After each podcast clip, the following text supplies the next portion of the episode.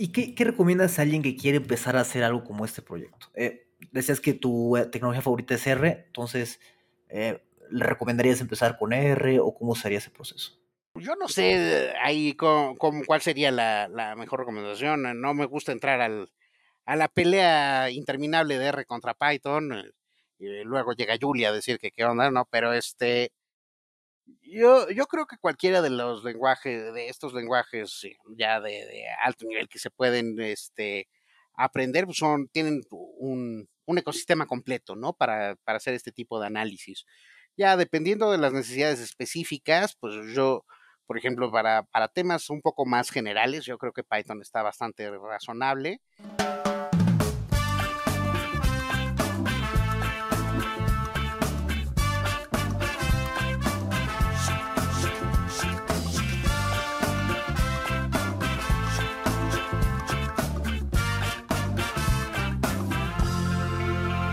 He planeado tantas noches esta noche, he pensado tantas veces qué decir, encontrar la manera más sensata y poderte seducir. Hola, bienvenidos a un capítulo más de We Decentralized Tech. El día de hoy estamos con Guillermo.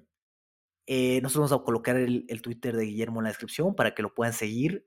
Vale la pena, no se van a perder. Se van a par de cosas muy interesantes si no lo siguen, entonces lo recomendamos muchísimo. Él desarrolla investigación en aplicaciones biomédicas y conciencia de datos. Me comentaba hace rato que lo que tenga que ver con conciencia de datos y con la parte de biomedicina, él entra. Entonces vamos a ver que tenemos un perfil súper amplio con Guillermo y bueno, muchísimo que aprender.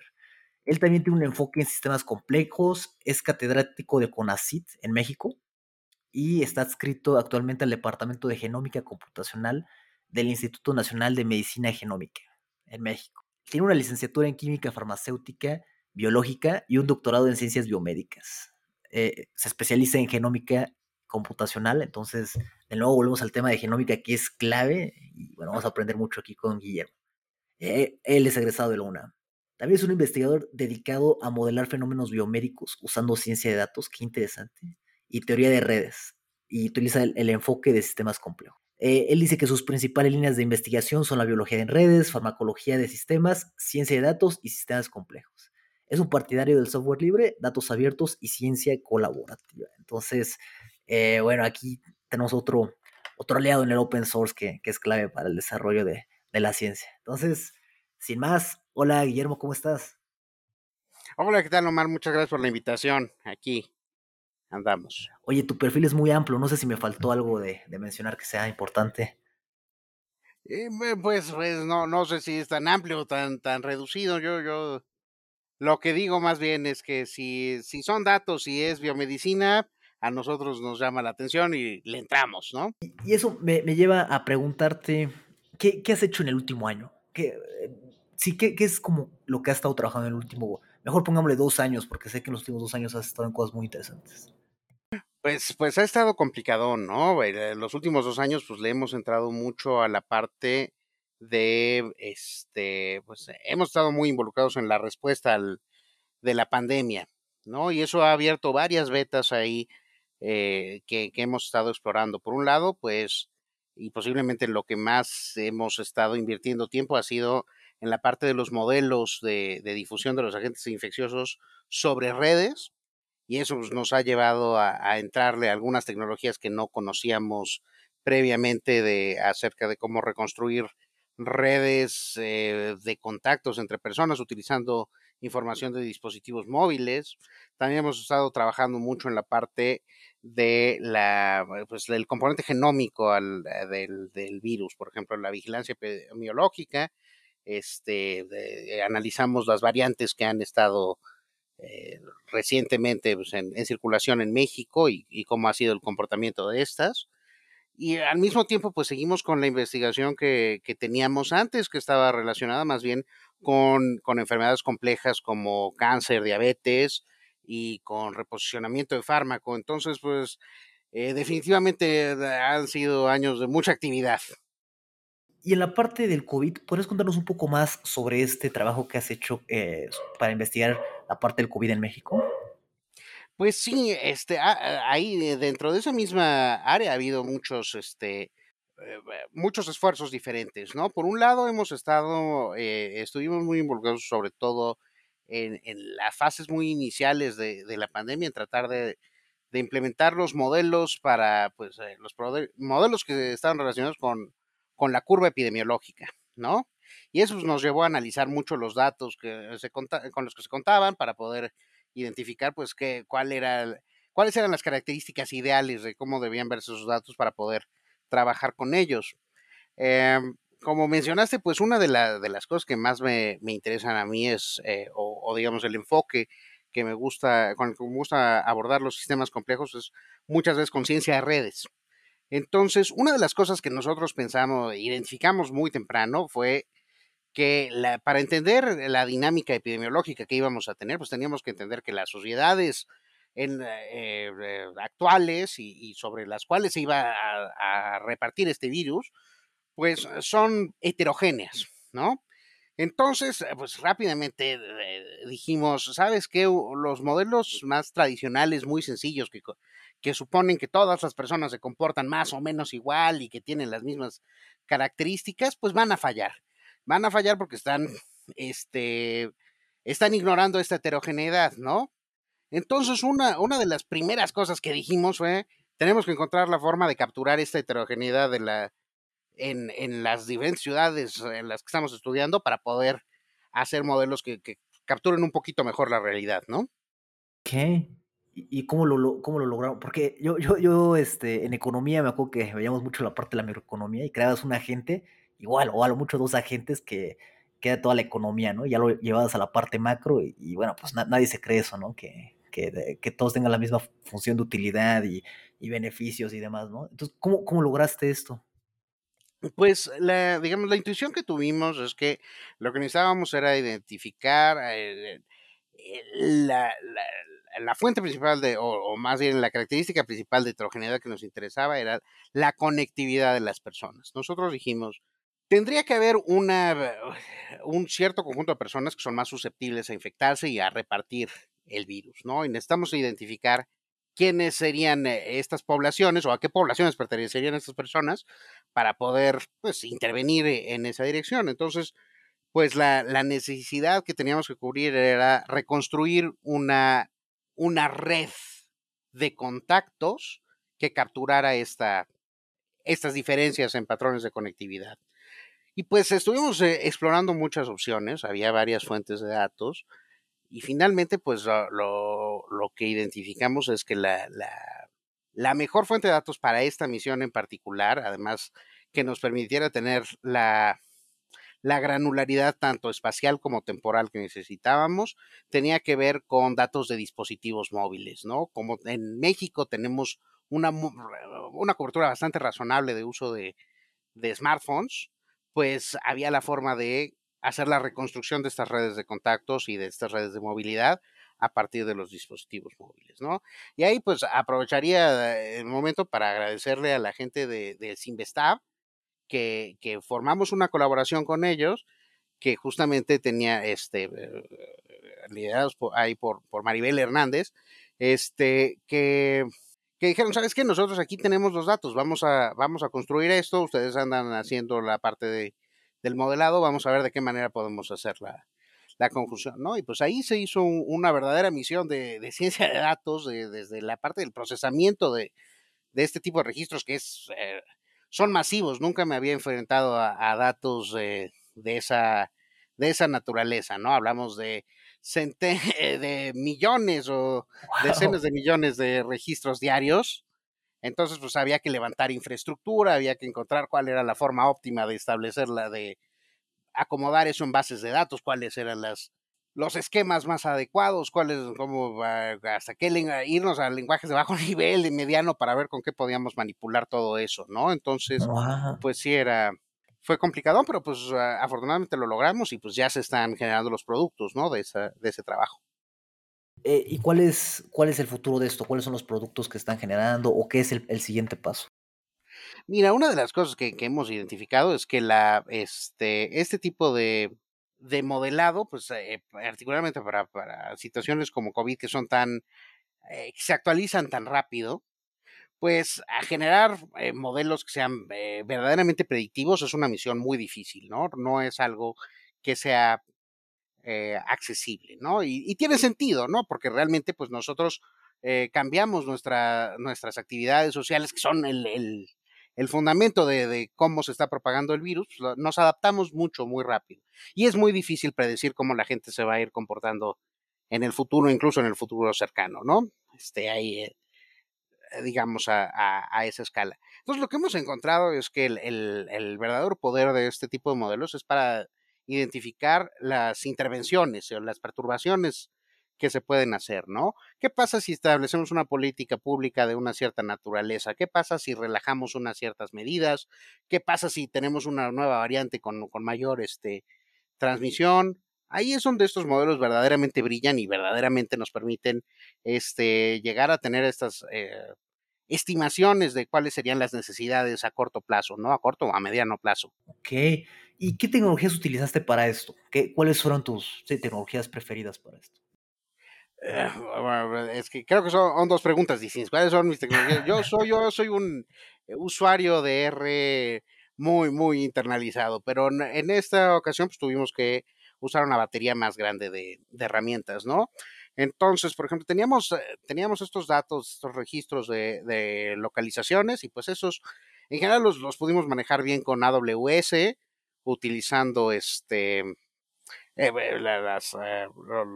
herramientas que tiene AWS allá disponibles, ¿no? Pero llegó el momento que queríamos integrar, por ejemplo, información geoestadística, y seguramente muchas de las personas que escuchan estarán habrán trabajado con los datos del marco geoestadístico del INEGI, ¿no? Aquí de México, que son bastante, son muy ricos en información, pero tienen una estructura muy particular, ¿no? Entonces, pues ahí nos convino más acomodarlos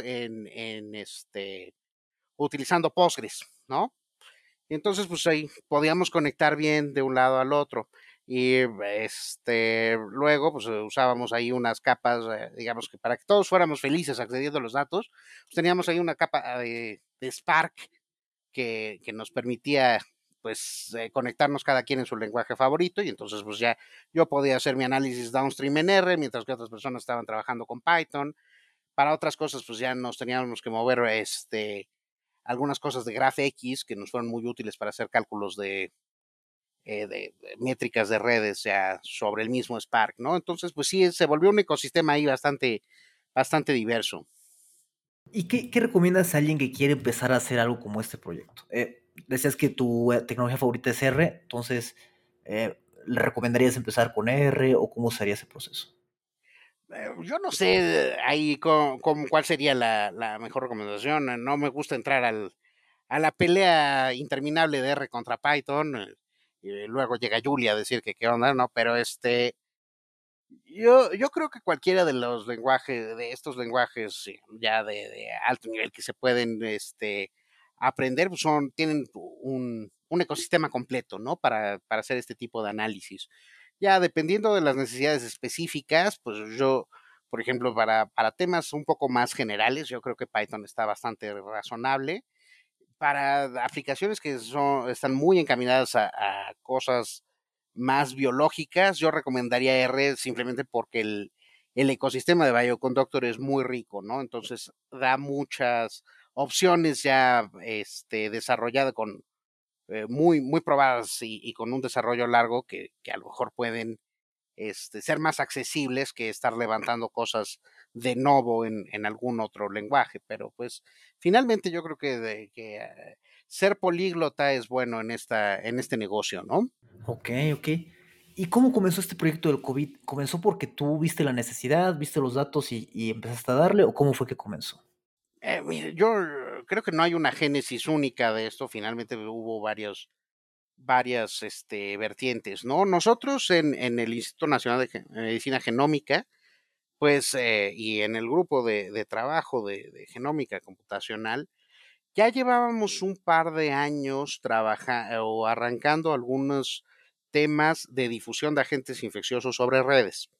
Entonces ya teníamos un poco de trabajo. De hecho, aquí la mención a Yuriko Yamamoto, de la Facultad de Ciencias de la UNAM, que ella desde 2018 estaba implementando ya unos modelos, trabajando con nosotros para modelar el tiempo la difusión de los agentes infecciosos sobre las redes aeroportuarias.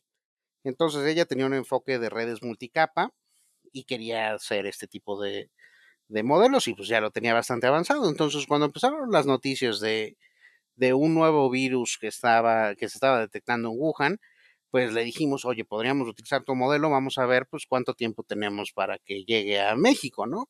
Y empezamos a medir ahí, pues las fechas que daba el modelo, pues desafortunadamente coincidieron bastante bien con las fechas de llegada del virus, ¿no? Entonces, a partir de ahí, pues, de manera institucional, el mismo instituto, con parte de la Secretaría de Salud, se empezó toda una serie de esfuerzos y entonces, pues, nos dieron mucho apoyo para, no nada más para continuar con lo que estábamos haciendo, sino ciertamente de integrarnos a los demás esfuerzos, ¿no? Y pues iban saliendo necesidades, oye, necesitamos hacer un desarrollo para las PCRs para que salgan más rápido, pues a ver quiénes le entran, ¿no? Pues ya hicimos ahí un equipo con Laura Gómez, con Hugo Tovar, y pues armamos una aplicación para automatizar la PCR, ¿no? Oye, que se necesita, que hay un grupo que está trabajando con otros de los institutos, hay que analizar los datos, pues ahí estamos, vamos a analizar los datos, vamos a modelar, identificar factores de riesgo, y pues así ha sido el trabajo, ¿no? Bastante, ha habido mucho apoyo y mucha retroalimentación del mismo instituto para estarnos involucrando en la respuesta, ¿no? Lo cual pues se agradece porque finalmente pues somos profesionales de la salud, queremos estar apoyando en lo que se necesite en este tema, ¿no? Y además noto que fueron varias instituciones, ¿no? Fue un esfuerzo que, bueno, a veces no se da tanto en México o en América Latina en general, que varias instituciones se unan para este tipo de iniciativas. Y mira, aquí lo lograron ustedes, ¿no? Eso ha sido algo, digo, de las cosas rescatables de toda esta situación, ha sido que sí se ha dado un muy buen esfuerzo, tanto interinstitucional, pero además una colaboración interdisciplinaria, ¿no? Y creo que eso ha sido interesante. Hemos tenido oportunidad de trabajar con gente, bueno, de toda la República, con el Grupo Nacional de Modelos, también gente de instituciones que a lo mejor no nos sonaban tan o que de otra manera no hubiéramos colaborado, con el Centro Geo, con el Instituto de Geografía de la UNAM, por ejemplo. Entonces, pues ahí ha habido muchas oportunidades de acercamiento que la verdad han sido bastante interesantes y enriquecedoras, ¿no? Tal vez sin la pandemia no se hubiera hecho, no sé, no se hubiera avanzado a este punto el tipo de modelos que están haciendo, ¿no? A mí me gustaría pensar que más bien que no perdamos esto que hemos ganado en este momento, que no sea una cosa nada más de la emergencia, sino que verdaderamente continuemos con estos esfuerzos de seguir haciendo ciencia colaborativa, ¿no? Que realmente pues es el camino que tenemos que seguir. De otra forma, pues los esfuerzos individuales es mucho más probable que caigan en algún momento, ¿no? Claro, hace poco tuvimos un hackathon de procesamiento del lenguaje natural en español. Ofrecimos algunos premios y demás con la comunidad Somos NLP, que bueno, también se les recomiendo que se unan si les interesa el Natural Language Processing. Y un equipo de la UNAM, precisamente del IMAS, UNAM, creó un modelo para traducir del español al náhuatl. Pero como no había suficientes datos, tuvieron que entrar en colaboración con no recuerdo bien el nombre, pero es el Instituto de Investigación de Lenguas Indígenas de la UNAM, ¿no? Entonces ahí se da otra alianza de dos instituciones con un fin, pero bueno, es que si no lo hubieran podido lograr. O sea, unos tienen la experiencia y el conocimiento de la lengua indígena y otros tienen el conocimiento de cómo crear un modelo para traducir del español a la lengua indígena, ¿no? Entonces se necesita a fuerza de ambos para crear algo.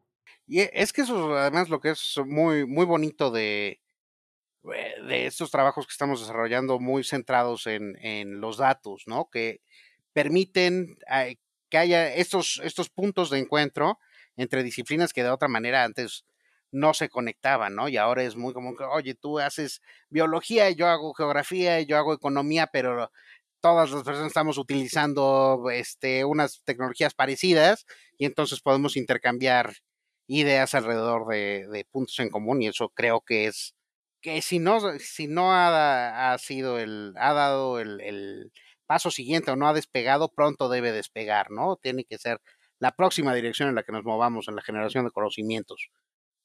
Ok. Y todo esto me lleva a preguntarte, ¿qué son los sistemas complejos? Que te has enfocado mucho en ello. ¿Qué es un sistema complejo? Mira, un sistema complejo, para ponerlo en palabras lo más simples posibles, ajá. Un sistema complejo son aquellos sistemas en los cuales hay muchos elementos, los cuales están interaccionando entre ellos, es decir, los diferentes elementos que conforman el sistema, de tal forma que las propiedades de ese sistema pues dependen de estas interacciones que no son necesariamente lineales y que no o necesariamente son todas iguales, ¿no?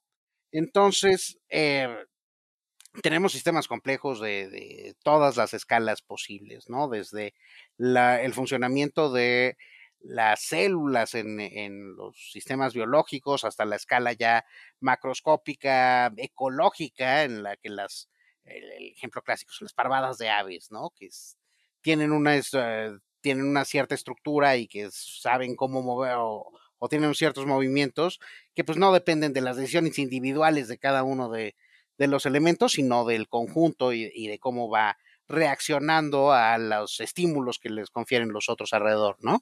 Ok, y digamos, ¿cómo interactuamos sí, ¿cómo interactuamos con estos sistemas complejos? En tu caso me parece que estás usando herramientas de R, ¿no? Para interactuar con ellos, para analizarlos.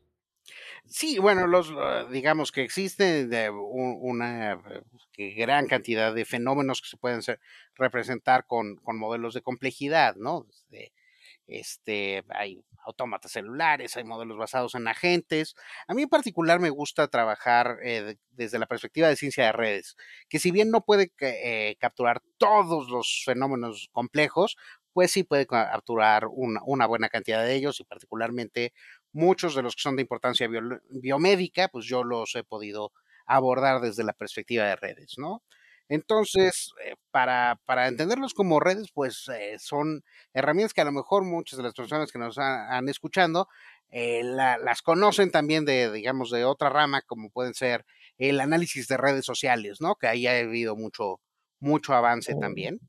Entonces, en general, pues para quienes no lo tengan muy, muy aterrizado, las redes son estas representaciones matemáticas de sistemas en los cuales podemos representar elementos que componen el sistema, que los representamos como los nodos de la red, y podemos representar las relaciones o las interacciones entre los sistemas, que los representamos como los enlaces de la red, ¿no? Entonces, pues hay muchos fenómenos que se pueden representar de esa manera, ¿no? Desde la regulación de genes, las rutas metabólicas, las rutas de señalización biológicas, pero también, pues, si nos vamos viendo a escalas más altas, pues muchas de las estructuras anatómicas, por ejemplo, las estructuras de las conexiones de las neuronas, pues también forman redes, ¿no? Y si nos vamos todavía a escalas más grandes, pues los seres humanos formamos redes entre nosotros, ¿no? Redes de comunicación, redes de amistades, toda clase de fenómenos sociales que también podemos representar como redes. Entonces, las herramientas que podemos utilizar para representar fenómenos de redes son varias, ¿no? A mí en particular, pues, yo utilizo dos, digamos, del diario. Uno es precisamente en R, me gusta utilizar la paquetería de iGraph. iGraph me parece que es muy, muy útil para hacer toda clase de modelado de redes. Y por otro lado, en Python me gusta NetworkX. NetworkX combinado un poco con GraphTool, que es una paquetería un poquito más pesada, pero digamos que con esas tres pues tengo acceso a la mayoría de los algoritmos que necesito para poder hacer la caracterización tanto de los elementos de la red como de las características de mediana escala y las características de la escala completa de la red, ¿no? ¿Dónde podemos aprender análisis de redes? Parece que es muy importante por lo que nos estás contando y creo que vale la pena saber dónde. Mira, hay muchas fuentes de información. Está la Sociedad de Ciencia de Redes. Yo creo que es un buen recurso para para aprender. Ahí pues todos, la gente que participamos de la comunidad de Ciencia de Redes, pues compartimos recursos, ¿no? Mucha gente tenemos algún curso de análisis de redes, ya sea de análisis de redes sociales, análisis de redes biológicas, las mismas personas que tienen mantienen los paquetes, pues dan bastante información al respecto de esto, ¿no? Yo no estoy seguro de que a lo mejor Ciencia de Redes sea uno de los, o el análisis de redes sea un tema de primer acceso. Yo creo que es importante tener un primer acercamiento al análisis de datos más general, poder saber hacer bien un análisis exploratorio de datos antes de brincar a la parte de hacer un análisis de redes un poco más formal, ¿no? Al menos para quienes llegamos a esto desde una perspectiva más de datos, esa sería mi sugerencia.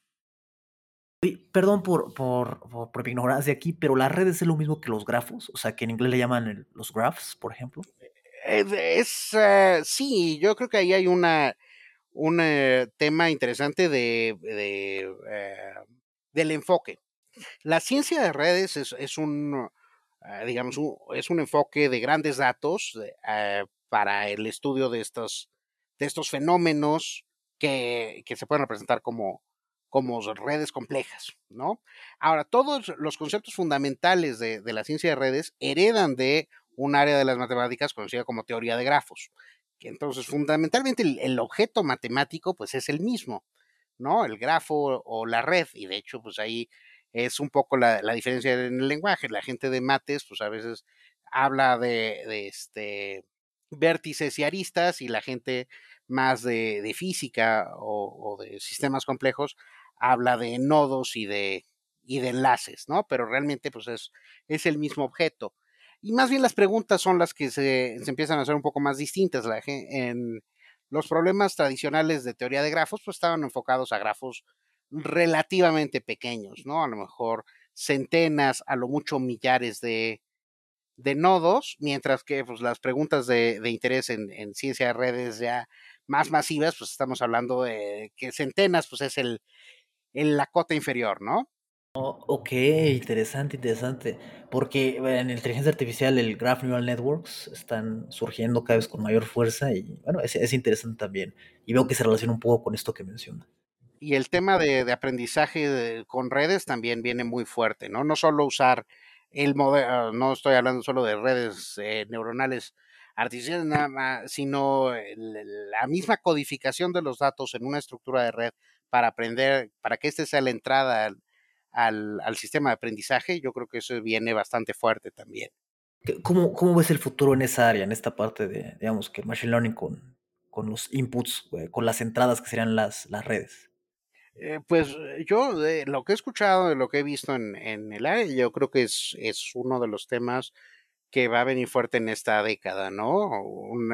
Porque finalmente, wow, la gran ventaja que tenemos de poder codificar el conjunto de datos dentro de una red es que tenemos varias dimensiones ahí, ¿no? No nada más tenemos la dimensión de los elementos individuales, o sea, no los nodos no solo son los registros, sino que también tenemos los registros de las interacciones entre nodos, ¿no? Y eso pues da una dimensión adicional a lo que podamos estarle dando de entrada a nuestro aprendizaje. Ok, perfecto. Y bueno, Guillermo, una pregunta con la que siempre comienzo el podcast, pero que hoy no me aguanté las ganas de ya empezar a hablar de lo del COVID. Cuéntanos dos cosas interesantes que hayas visto en las últimas semanas, que hayas pensado en ellas. No tiene que ser sobre tu profesión, pero también puede ser sobre ella. ¿Qué te pareció interesante? ¿Qué cosas me han llamado la atención las últimas 2 semanas? He estado pensando un poco alrededor del tema de cómo podemos representar diferentes cosas, y de hecho es algo de lo que medio estábamos platicando ahorita. ¿Cómo podemos representar o cómo podemos abordar un mismo objeto de estudio de maneras diferentes dependiendo de cuál es la herramienta con la que lo estamos, con la que estamos tratando de atacar el problema o la pregunta de investigación, ¿no? Entonces, déjame plantear alguna cosa. Ahorita que estábamos hablando de datos, por ejemplo, de combinar datos de redes con datos sociales y datos geográficos, que es en lo que le está dando vueltas al asunto. ¿Cuál tendría que ser el punto medular o el enfoque más bajo para acercarte a este tipo de preguntas, ¿no? La realidad es que no tengo la respuesta correcta. Siento que de alguna manera, pues, diferentes ramas van a tener diferentes intereses de por qué quieren contestar una pregunta en concreto. Y entonces, y lo vamos a tratar de traducir a nuestros propios idiomas, ¿no? Lo tratamos de bajar al idioma en el que estamos más cómodos. Y si bien es cierto, o bueno, al menos en mi experiencia ha sido cierto que tenemos este elemento común, que el objeto de estudio es lo que nos llama la atención a todas las personas que estamos trabajando en eso, encontrar el lenguaje, a veces resulta que por no utilizar el lenguaje ajeno, a lo mejor no podemos señalar, no podemos traducir cuáles son los puntos críticos que nos llaman la atención de una fenomenología, ¿no? Y resulta que sí existe esa palabra o sí existe ese fenómeno en las otras disciplinas, nada más que careces del lenguaje de eso. Y entonces, ese problema de resolver la torre de Babel de la interdisciplina todavía me causa un poco de... O bueno, es algo a lo que le he estado dando vueltas porque en los últimos días, pues, ha habido la necesidad de intercomunicarte y a veces te quedas con esa sensación de, pues sí habré podido expresar lo que quería decir. ¿Y qué sería ahí como lo recomendable? ¿Tratar de ver los básicos de otras disciplinas? ¿O qué recomiendas ahí? La verdad, yo lo dejaría como una pregunta abierta hasta este momento porque no tengo la respuesta. Yo siempre trato de empaparme un poquito justo de los básicos de las otras disciplinas para más o menos entender, ver algunos artículos de cómo escriben y tratar de identificar esos puntos clave, pero no siempre es, creo que pues es una cosa de ensayo y error, ¿no? Si no estás en el medio, pues se te escapa esas nociones. Que es un problema de comunicación, ¿no? Bien humano y que me imagino que también lo puedes analizar con redes, ¿no? Si tienes tantos humanos que no se pueden comunicar de la manera adecuada, ¿a qué puede llevar, no? Así es. Y cuéntanos un poco sobre tu transición, porque me imagino que fue una transición, o por lo menos un aprendizaje independiente que tomaste a la hora de pasar, por ejemplo, de lo biomédico, que bueno, era es con lo que comenzaste, continúas, pero comenzaste con ello, a la parte de la ciencia de datos. Y bueno, todo eso, los sistemas complejos, machine learning, ¿por qué? ¿Cómo fue? Cuéntanos un poco sobre eso. Mira, creo que afortunadamente no fue una transición difícil, o sea, creo que fue una transición gradual y muy natural.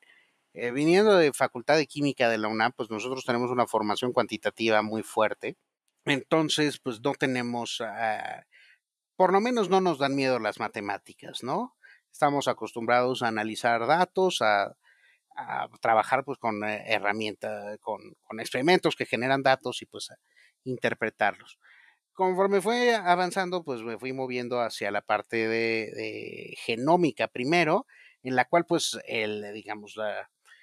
los experimentos genómicos por su naturaleza, porque se hacen muchas mediciones, hablo de decenas de miles de mediciones por experimento, pues ya a lo mejor se quedan cortos con las herramientas más tradicionales de estadística, ¿no? Entonces pues necesitan métodos más especializados. Entonces pues ahí es donde se presenta la disyuntiva. Puedes quedarte con saber cómo hacer las cosas y quedarte con una caja negra, una caja gris de cómo funciona el método, o puedes entrar un poquito más a la parte interna de los diferentes métodos y entonces empezar a entender cómo están funcionando, y pues con eso combinado con las necesidades propias de tu trabajo, pues se van llevando a aprender pues diferentes tecnologías y poco a poco adentrarte más a ellas, y cuando menos te lo esperas, pues ya resulta que tienes abierto el RStudio diario y que te la vives en el Stack Overflow, ¿no? Y entonces pues ya, cuando llegue ese momento ya es demasiado tarde.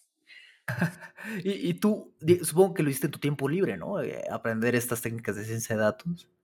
Pues no, yo creo que, en mi periodo del doctorado hice este acercamiento más a la bioinformática que mencionaba ahorita, y moverme ya a algo más, algo que yo ya reconocería como ciencia de datos fue algo que hice durante el periodo del postdoc, ¿no? En la Universidad de Dakota del Norte, pues muchas de las preguntas que nos interesaban allá eran preguntas que no se iban a resolver con los enfoques sencillos de sacar un juego de expresión diferencial y con eso responder, sino que verdaderamente teníamos que hacer clasificadores y tratar de hacer algunos predictores que pues ya nos llevaban a tratar de entender métodos de aprendizaje de máquina que ya no eran tan sencillos, ¿no? Y pues, definitivamente ni el fundamento ni la implementación eran triviales, entonces pues ya requerían un poco más de entendimiento. Entonces a ti te dan un problema y tú buscas cómo resolverlo, ¿no? Y con base a lo que necesitas para resolverlo, pues ya buscas los tipos de datos que necesitas, el tipo de tecnología que vas a usar, si es más o menos así. Pues creo que acabas de describir bastante bien lo que es mi día a día. A mí me dan un problema y busco, y hay que resolverlo con la tecnología que sea la más adecuada y con los métodos que sean los más adecuados, sí. Como el de predíceme cuándo va a haber un aumento en casos de COVID. Y ya, pum, viene todo esto que hicieron, ¿no? Así es, ¿no? Alguien tiene un problema y hay que resolverlo, sí. Ok. ¿Qué está pasando hoy en día en la genómica? Pues la genómica ya no es tan solo la genómica, ¿no? Eso ya fue hace algunos años. Ahorita ya estamos en el mundo de la multiómica. Creo que ese es, eso es lo que está pasando, ¿no? La genómica pues fue el boom porque fue la primera, la primera de estas dimensiones moleculares que pudimos medir a gran escala, pero pronto se abrió la transcriptómica y ahorita estamos teniendo avances muy fuertes en transcriptómica. Tenemos transcriptómica espacial, tenemos transcriptómica de célula única, pero además pues otras tecnologías, metabolómica, epigenómica, proteómica, pues están avanzando muy rápido, ¿no? Cada vez podemos generar datos más confiables, más baratos y con mejor resolución que antes. Entonces, pues ese es el verdaderamente, o al menos eso es donde creo yo que está el área de oportunidad y crecimiento, ¿no? En poder hacer la integración de todas estas fuentes de datos, porque si llegamos a un punto donde sea tan sencillo como ir al laboratorio a que te hagan una química sanguínea y que ahí en el mismo tubo de la misma muestra te puedan sacar la información genómica, transcriptómica, metabolómica al mismo tiempo, y yo creo que pronto vamos a llegar, pronto en escalas científicas de tiempo, ¿no? Pero en algún momento vamos a poder llegar a esos puntos para poder ofrecerle información a la gente de las disciplinas médicas para que tomen decisiones de tratamiento, ¿no? Yo creo que ahí es un área que está creciendo y que está creciendo aceleradamente. O sea, por lo que comentas, todos son datos, ¿no? De todos lados. Claro, todos son datos, ¿no? Finalmente es, creo que esa es algo que es muy bonito de este momento de la historia, que afortunadamente pues las cosas ya no se pierden en el éter, ¿no? Tenemos forma de estar generando información. O sea, finalmente pues estamos generando información todo el tiempo, ¿no? De alguna forma o de otra. Entonces, poder tenerla ahí almacenada y organizarla y extraerle más insights, creo que ese es el camino a seguir, ¿no? Ok, ¿y qué es la biología de redes? Perdón que te pregunte tanto de qué es, porque sí. Pero sí creo que aquí hay varios términos interesantes y nuevos para nosotros. ¿Qué es la biología de redes? La biología de redes es un enfoque a la biología en la cual puedes representar fenómenos biológicos utilizando modelos de redes complejas. Es así de sencillo. Entonces, como dije hace rato, pues estos sistemas complejos, pues, y particularmente los sistemas complejos biológicos, pues se componen de muchos elementos que están interactuando entre ellos. Y eso es algo que a lo mejor no nos acordamos, pero lo vimos desde la primaria, ¿no? Se tiene el ciclo del agua y el ciclo de la fotosíntesis. Todas esas son pequeñas redes metabólicas en las cuales hay moléculas que se están moviendo de una posición a otra y pues las podemos representar como redes, ¿no? Y lo que es muy bonito de estos enfoques de redes es que puedes utilizar las mismas herramientas para entender varios problemas de manera... problemas de naturalezas distintas, pero con las mismas estrategias, ¿no? A mí me gusta, lo digo un poquito de broma y un poquito en serio, pero a mí me encanta ir a la conferencia de sistemas complejos y a la conferencia de ciencia de redes y meterme a las sesiones de transporte, de redes de transporte, de carros, de ferrocarriles, de aviones, porque resulta que muchos problemas de metabolismo y de señalización se parecen muchísimo a los problemas que tienen que para ver cuál es la forma óptima de que los ferrocarriles lleguen al mismo tiempo a un lugar. Y entonces nada más cuestión de traducir las ecuaciones que usaron para los ferrocarriles para explicar el metabolismo de la glucosa y tratar de encontrar alternativas para las personas que viven con diabetes, ¿no? Entonces, ahí es lo que me gusta mucho de ese enfoque. Parece que el mundo sí se puede ver con un enfoque de redes, ¿cierto? Un enfoque de los nodos, las redes, las conexiones. Sí, yo me acuerdo de la escena esa de Matrix cuando se ve todo en código. Pues yo creo que más bien la Matrix debe tener ahí una estructura de red, ¿no? O sea, debe tener sus nodos y sus uniones y todo. Así es. Ok, sí, porque, por ejemplo, viendo tu perfil, dice que tus principales líneas de investigación están en biología de redes, bueno, estamos hablando de redes ya, farmacología de sistemas, que me imagino que también está relacionado con las redes, ¿cierto? Es básicamente la farmacología de sistemas, es si tú tienes la red biológica en la que está sucediendo y tú tienes una perturbación externa, como puede ser un fármaco, pues tú quieres ver cómo se modifica ese sistema, ¿no? Ok. Esa forma de ver el mundo está bien interesante. Creo que requiere cierta, bueno, obviamente entender lo que es una red y todo eso, pero me parece que por lo menos a mí me está abriendo los ojos a una forma diferente de ver el mundo, los datos, la forma en la que se conectan las cosas, ¿no? Porque, bueno, no somos islas, como dicen en economía, ¿no? No hay una isla de un hombre, ¿no? Sino que estamos bien relacionados con todos y, bueno, empiezan las redes ahí. Ok. Y por último, hablas mucho sobre el software libre, los datos abiertos. ¿Por qué esto es tan importante? ¿Por qué es tan importante el open source, los datos abiertos? Y sí, ¿por qué es importante? Déjame empezar con los datos abiertos. Yo creo que, como dije hace unos momentos, estamos en un momento de la historia en la cual estamos generando más datos en cada día que lo que habíamos generado en los anteriores 200 años, ¿no? Entonces, a diferencia de, por supuesto que la gente antes estaba generando datos, estaba pensando, estaba generando información, pero no era tan fácil acomodarla y consumirla, ¿no? Entonces, ahorita el problema no es la generación de datos, sino poder trabajarlos. Y desafortunadamente, pues ahí todavía, desafortunadamente entre comillas, pero pues ahí todavía las máquinas no pueden hacer todo por nosotros, ¿no?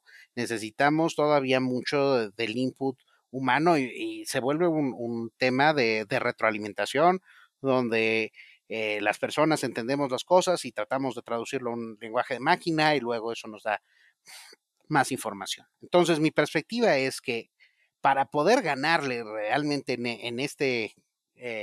con esta realidad de la disponibilidad de datos, pues esta información no la va a poder analizar una sola persona, ¿no? No tiene caso estarla guardando y teniéndola ahí en un calabozo sin que nadie la pueda utilizar, cuando pues, vamos a aprovecharla mucho más si damos la oportunidad de reciclarla y de utilizarla para otras necesidades, ¿no? Entonces, de ese lado, los datos abiertos son fundamentales y lo hemos visto en estos últimos años, ¿no? Cada vez hay más reanálisis y nos permite estar más convencidos de los resultados que vamos observando y obtener información nueva a partir de analizando con nuevas estrategias datos que ya estaban ahí previamente analizados. Entonces, yo creo que la ciencia en particular, académica, pero en general el conocimiento humano, pues beneficia mucho de los datos abiertos.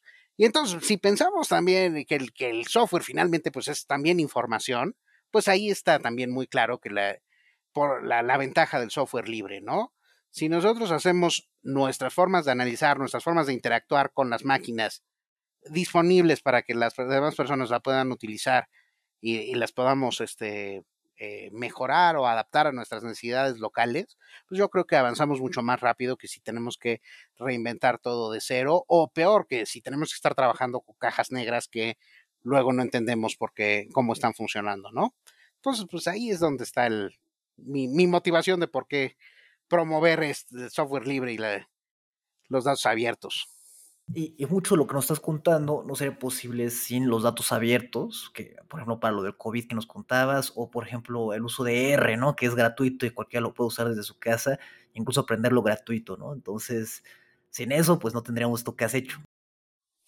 Yo creo que debemos, y finalmente, y lo que también es importante, sobre todo cuando hablamos de, bueno, tanto de software libre como de datos abiertos, pues reconocer que finalmente, pues esa información está generada por personas y está siendo recopilada por personas, anotada por personas. Entonces, fundamentalmente a mí me parece que es un esfuerzo no solo colaborativo, sino de formar comunidad, ¿no? Y eso es importante. Formar comunidad para solo en comunidad aprendemos y ganamos en conjunto, ¿no? Yo tengo la teoría de que en los últimos 10 años tal vez ha habido un boom en los datos abiertos, en la parte del open source, del código abierto y la creación de comunidad. ¿Tú te hace sentido esto o qué opinas sobre ello? Yo más o menos entré a eso... Me movía a estas disciplinas por ahí del 2009, 2010, entonces pues, sería el periodo en el que he estado, y sí he visto que gradualmente pues hay más acceso a más fuentes de datos, y otra vez entre muchas disciplinas distintas, ¿no? En la parte de biomedicina pues ha habido muchos mandatos para abrir fuentes de datos, están haciendo muchos esfuerzos para que pues, los resultados se liberen y no se quede nada más ahí cerrados, un poco desde el punto de vista más relacionado con la reproducibilidad de los estudios, pero pues también trae como consecuencia que se pueda hacer reanálisis, se puedan utilizar esos datos como punto de partida para otros trabajos, pero también lo hemos visto, por ejemplo, que las mismas herramientas, ¿no? Cada vez es mucho más común que nos movamos de herramientas cerradas o de software comercial y nos vamos al software abierto, ¿no? Y entonces, pues eso creo que ha sido fantástico. Creo que se ha visto, por ejemplo, la caída un poco del uso de MATLAB o de Stata, ¿no? Que son softwares privados. Yo no quería decir nombres, pero ya los dijiste tú. No hay problema. Aquí nos gusta la polémica. No, pero es cierto. Sí. No, pero está bien, es cierto que y bueno, y qué bueno, o sea, yo creo que también de mi parte creo que estoy en no una guerra, pero pues sí una batallita ahí, o sea, a favor de lo abierto. Creo que le ganamos todo, ¿no? Y yo esperaría, a mí me encantaría que, porque además hay mucha gente que es usuaria de esos softwares, pues a lo mejor que empezaran a considerar migrar a un modelo de negocios más abierto y ver qué pasa, ¿no? Eso, pero pues eso ya tendrá que verse en su momento. Muchísimas gracias, Guillermo, por todo lo que nos contaste, por todo lo que aprendimos contigo. Tu perfil nos deja conocer un montón de estas nuevas áreas de la ciencia que podemos utilizar para un montón de aplicaciones tecnológicas. Entonces, muchísimas gracias por venir, Guillermo. No, muchas gracias por la invitación y pues, saludos a la audiencia.